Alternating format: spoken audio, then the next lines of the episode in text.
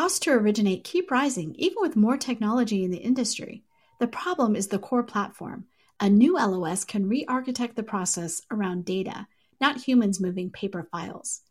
Vesta has built this LOS, and you can learn more at Vesta.com.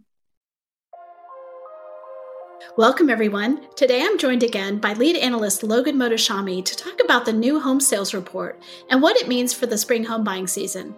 Logan, welcome back to the podcast. It is great to be here, Sarah. It is great to have you. And today we are talking about new home sales and what they mean for the spring home buying market. So jump in. Where, where did we see with new home sales this week?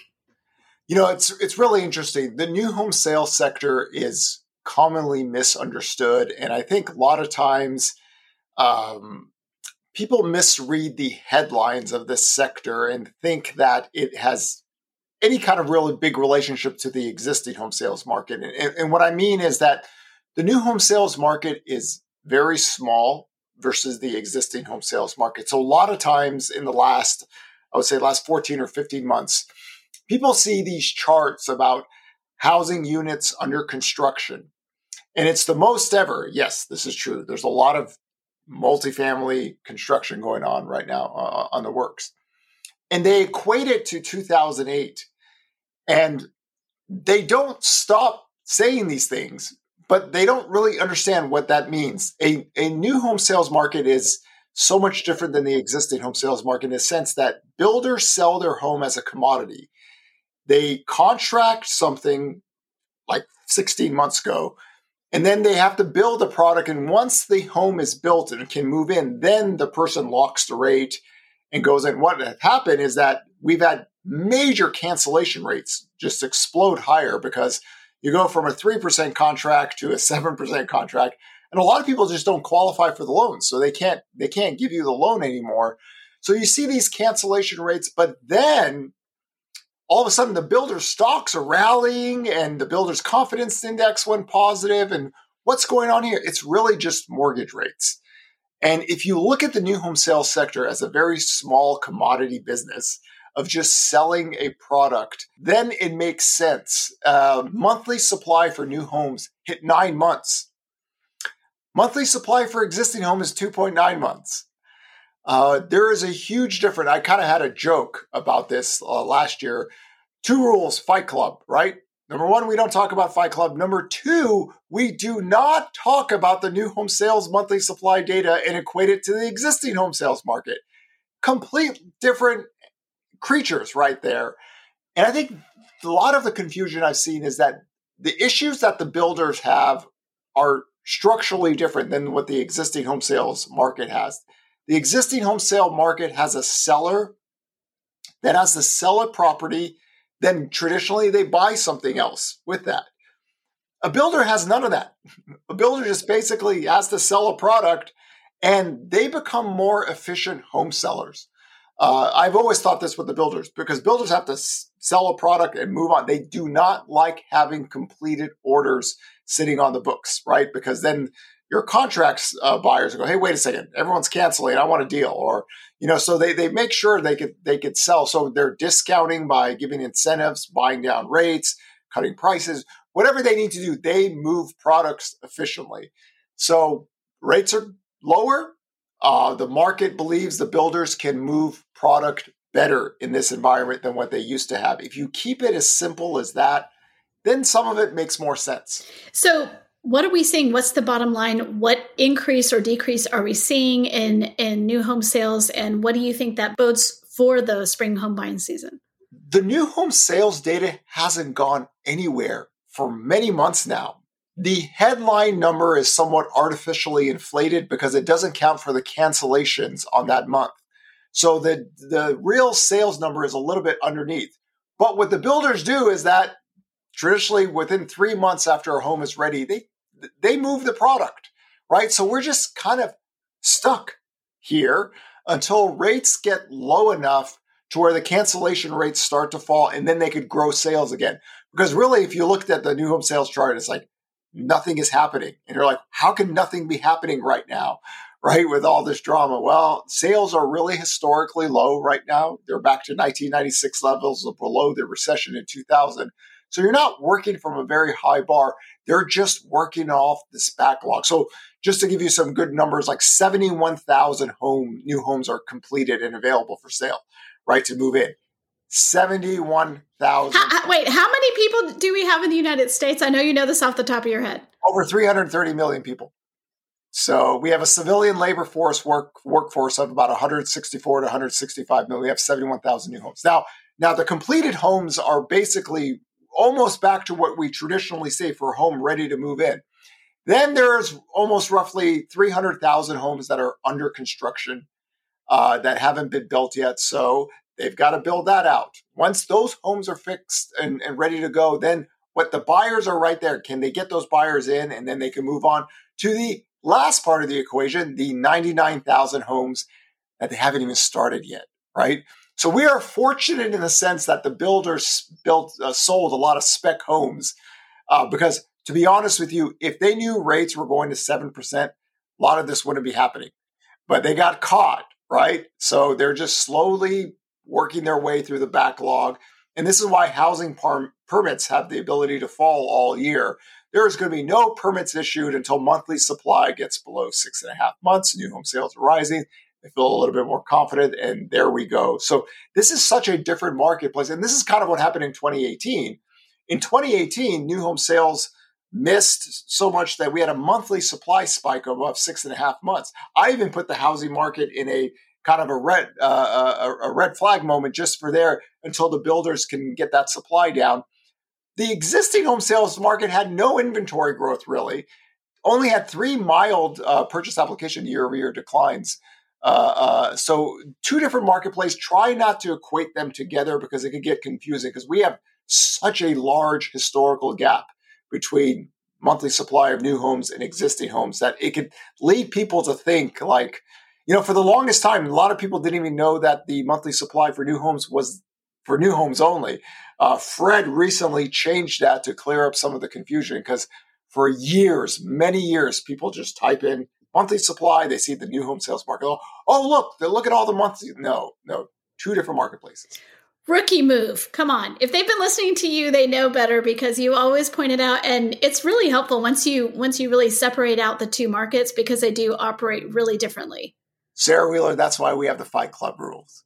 We don't talk about Fight Club, and we do not talk about the new home sales monthly supply and equate it to the existing home sales market. If only everyone followed these rules. Okay, so one of the things that builders have to deal with that you know that uh, existing home sellers don't is that uh, the cost of all the supplies. So lumber, for instance, is something that for the last couple years has been in and out of the news. We had just crazy spikes in that. Where are we now? Lumber prices have spiked noticeably from the low. Now, context is key. we are we came from like 1700 down to like 350. Now, one of the interesting things I like to highlight to people that nobody talks about because I'm such a nerd. I'm only I talk about these nerdy things. Lumber prices are basically kind of where they were pre-COVID, right? During the longest economic and job expansion while we're slowly, new home sales were slowly growing, housing starts are slowly growing. So even the bottom end of the range recently was kind of where we were pre COVID. So it's not like the builders are getting a great discount. Well, guess what? Recently, lumber prices have taken off and we're basically uh, uh above the high peak level of the previous expansion pre COVID. So while, of course, cheaper lumber prices are a lower input cost, um, in historical perspective, it's not like it's getting cheaper, cheaper uh, uh, uh, for the builders. The builders have to deal with labor costs, lumber costs, regulation costs, everything that goes into a new home, which isn't cheap. And this is why a new home on an apple to apple basis is always more expensive than an existing home. Now, one thing I, I highlighted in that article is that the builders are really lucky because back in 2007, active listings were over 4 million. And here they are with declining sales, you know, demand falling. Now, not the case. Active listings NAR is 970,000. It's the only second time in recent modern day history that total active listings are below a million going into the uh, calendar year. So that's their competition. So for right now, they've lucked out right? They don't have to deal with too much competition out there. If there was more total inventory in the existing home sales market, those are cheaper homes, right? So uh, uh, they don't have to deal with that as of yet. But if total inventory starts to rise, then the builders are a little bit more mindful because they cannot compete with the existing home sales market, which is this massive marketplace. Uh, but for now, uh, uh, they're just grinding through. And if bond yields keep on going lower, then it's more beneficial to them because that's a big driver of their product, uh, lower mortgage rates. Do we know why lumber prices are spiking? There's a lot of trading that goes on in commodity prices that are, you know, to me, a lot of commodity prices, with when supply is very low, you can get these short bursts in, in prices that we, we just don't traditionally see. Um, I know one of the production mills are, are, are, closing down because they don't have, and it's not like they can turn things on a dime. And of course, you know what happens with Canada, forest fires. So oh, there's all these things that go into commodity prices that in a very short amount of time you could see a quick spike. And I think a lot of people, some people are caught off guard uh, on the lumber trade, and uh, it, it's it's a noticeable spike. This is not you know we we have these rallies in lumber prices that just fade out. But this one's more aggressive than the other one, so we'll see how this goes. But uh, uh it's definitely catching the eyes of uh, a lot of commodity traders and a lot of market people. Uh, the percentage increase of lumber prices recently. And some people would say this is just basically lower mortgage rates, better demand for housing, more wood is needed, uh, and the price goes up. Interesting. You know, uh, just not just lumber, but a whole lot of supply chain challenges faced builders over the last couple years. Um, you know, pulling back out to look at a, a, larger picture, what are some of the other things that they're dealing with right now? What, where are we when it comes to supply chain issues? Well, they have talked about supply issues are getting better for them. Of course, anything is better once the pandemic ends, you know. So uh, you know, there are a lot of homes that were built that never had a garage. you need a garage. So uh, I, I, think we're we're we're working our way back to something that's somewhat normal. We're not all the way back there, but we're working our way back. So a lot of a lot of ease in in, in that kind of pressure from the supply chain, and a lot of this is you know the, the shipment of goods you know is just getting better as as as the pandemic ends demand's a little bit weaker, so there's a little bit better movement of supply, just in everything in general. Uh, uh so on that side, it's a positive, right? And, the, and, builders have noted this that the supply chains are easing, and uh, but again, they're dealing with labor costs, regulation costs, uh, and new homes are not cheap. Uh, they've got all the bells and whistles. They're not your 1964 thousand square foot home that's old, bad carpet, and you know so uh, it, it's costly. And, and, and, and, one of the things I've, I try to remind people productivity in housing is terrible. It is the worst sector in the United States of America, not just for the last five years, but the last 50 or 60 years. Because why? We still build homes with a hammer and a nail. And we did that in the 50s and 60s. And we're still doing it now. So uh, productivity hasn't made things cheaper. So the cost of labor, of course, is is is rising. Uh, um, and uh, uh, it just makes the overall production of a house much more expensive in relative to other sectors of the economy that have had high pro- uh, productivity rates where the costs could be lower uh, in this sense. How does this fit into? Uh, so overall, you know, the last couple times you and I have talked, we've seen some other really good indicators. What we would think of as there are some positive signs for the spring home buying season coming up. Right, rates are falling um, or have fallen off of the off of the highs. Um, and something that you called actually back in uh, in the November was October November October 27th. October 27th. Okay. 33 p.m. You know, yeah. Uh, I'm really big on my dates because there, there's a reason why I pick a certain time to to to write an article or to do something like that in that nature. And uh, uh, back then, the dollar was getting stronger. We had lots of market drama. If anybody sees a dollar chart, it has gone down noticeably. Things are more calm now, right?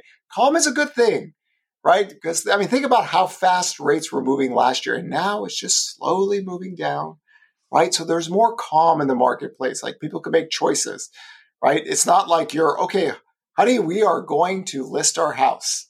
and uh, we'll be good to go by the end of March. And then mortgage rates were what three and a half percent, and then all of a sudden it's six. Oh, honey, I don't think we were going to want to move right now. So uh, in that sense, things calming down, rates slowly moving lower now at this point. You can get a more stable marketplace where people can make choices, right? Choices are a good thing. And this is why the new listings data declining last year after uh, uh, June was problematic for demand because why a traditional seller is also a traditional buyer. So you we think of inventory as supply, but again, that's also a buyer of a future home out there. So that's how the housing market has worked since the Peloponnesian War. but uh, sometimes we forget that. There is there was no U.S. housing market since the Peloponnesian War. Let me just put that out there as someone who themselves really loves history, but I appreciate the reference. Always. so one of the things you know uh, mortgage rates key to this what you know we're seeing mortgage rates you know there's the official level and then we hear from a lot of people like hey you know i'm uh, uh, i'm working with people who are now you know we're in the five handle definitely seeing a lot of those things coming at what point do the builders go this is this is where i feel good this is where we're going to build I, I, you know last year when we saw rates go from six and a quarter to five percent the builders were moving product right? So uh, they they felt good about that. Now, you know, as rates coming, they're they're paying to get rates as low as possible to move products. I think I think you get rates toward five percent. Uh, uh, not only the builders but the existing home sales market, considering how low sales are or the cancellation rates, it's a positive, right? That's that's we just never had any chance to stay there long enough last year. Uh, but again, right now that ten year yield just refuses to break we're bringing Gandalf out as much as we can. You know, you shall not pass, and uh, we're hovering around this level, and we're just not being able to break it. So mortgage rates have not technically on the headline broken under six percent. Uh, but uh, uh, it's an interesting battle. On one hand, the labor market jobless claims came out. We're under 200,000 initial claims on the four week moving average. Uh, historically, that's one of the best labor markets ever recorded in history. There's a lot of people who say this, these numbers are not correct, and you know the labor market's weaker. Go with jobless claims, initial claims, and continuing claims. Try to ignore all the other noise. I know there's a lot of interpretation with the jobs data, but as someone who talked about not only the COVID recovery, we'll get all the jobs back by September of 2022, but job openings should get over 10 million. There's a lot of people who hate the job openings data. They think it's not showing the proper uh, uh, um, marketplace for labor. But I do not believe the Fed pivots until jobless claims four week moving average gets to 323,000. And that number was there for a reason. It's it, if we get to that point, which I hope we don't, right? We don't want to hope for recessions to get lower mortgage rates. But if it gets to that point, the labor market is is is broken and the Fed changes If we get to that point again, the bond market goes lower before that happens and mortgage rates go lower. So we're far away from that. The growth rate of inflation is falling. Uh, you know, when I wrote the six recession red flag model, I said two things can help us out in the short term. Number one, the growth rate of inflation falls, bond yields fall with it. We've seen that. You see a little bit of life in the housing market. The next part, Fed stops its rate hike. The Fed is closer to the end uh, right now, you probably at most maybe three 25% uh, rate hikes, and then we'll take it from there. So those things are positives not only for the U.S. economy but for the housing market. As we can see, we we had a waterfall dive in demand, and we're found a little base. We're bouncing off of that because of lower mortgage rates. So back to the Fed. So we have these jobless claims falling, which is great if you're a person who wants a job and for the labor market. But for the Fed, that signals something different to them. So do you expect that that number or, or what we're seeing this week is going to, you know, push them one way or the other on this pivot? You know, the Fed has a problem in the sense that they can't really raise the terminal rate where they think uh, any more than they've guided. Now, some people say, look at jobless claims are are there's no weakness in the labor market. Wages are going to take off. Well, wages really aren't taking off like some people have talked about. So, I think the growth rate of wages falling right now is what the Fed wants to see without the labor market getting tighter. I mean, worse. So they'll take that victory um, because they front loaded these rate hikes and they just want to stay up here for longer. That was the whole game plan. So they don't want to overhike to force them to cut rates quicker.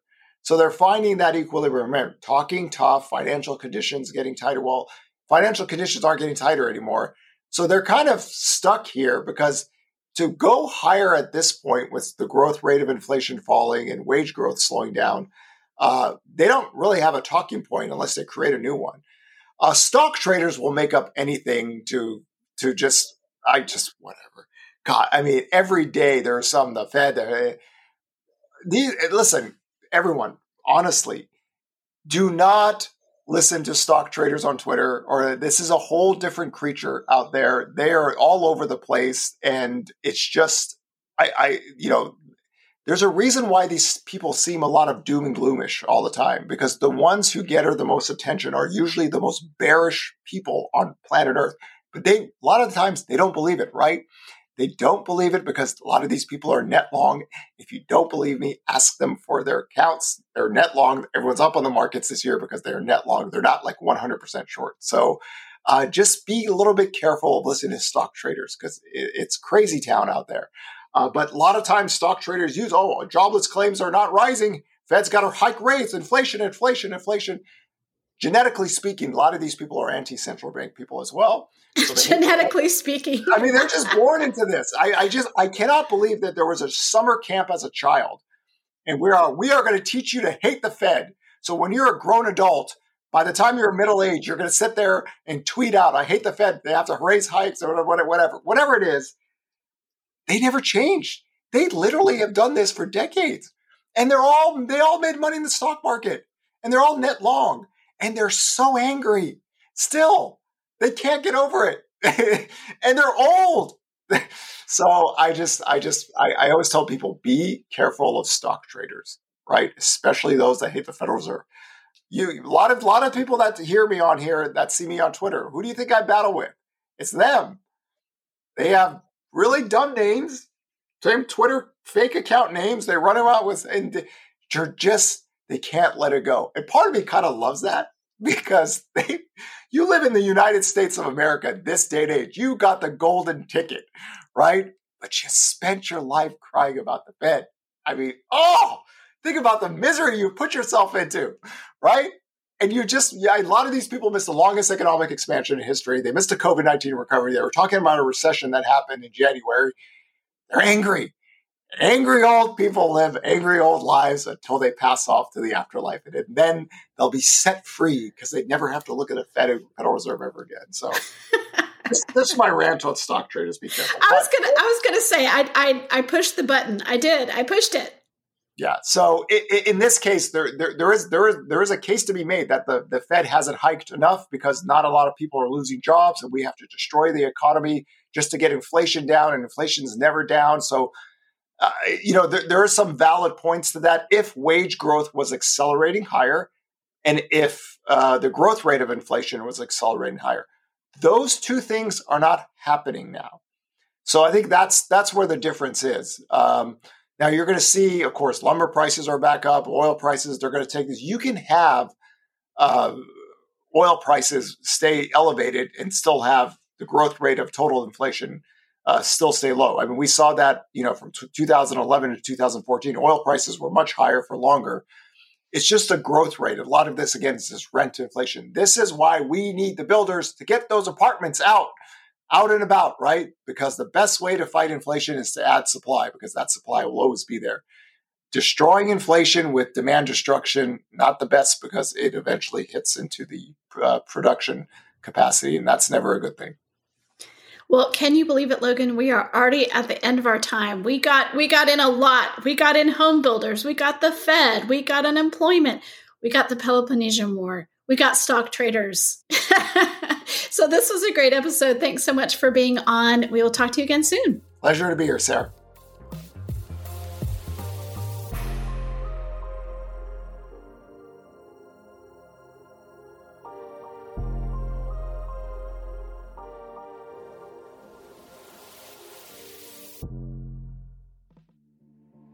Success might look different this year, but it's out there for those willing to work for it. That's why 2023's Gathering of Eagles will focus on forging opportunities, the perfect chance for industry leaders to take a proactive approach to continually move the needle in their businesses and the real estate industry at large. Gathering of Eagles will bring together the nation's top residential real estate CEOs, presidents, and C level leadership teams to grow, network, and set the pace for what's next in our industry. 2023's GOE is at Omni Barton Creek Resort in the rolling hill country of Austin, Texas from June 18th until the 21st.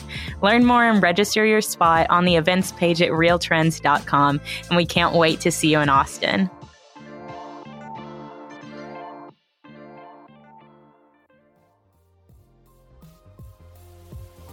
Thanks for listening to HousingWire Daily. If you haven't already, we'd love for you to take a minute to rate the show and leave a comment. And make sure to tune in tomorrow for more news and insight.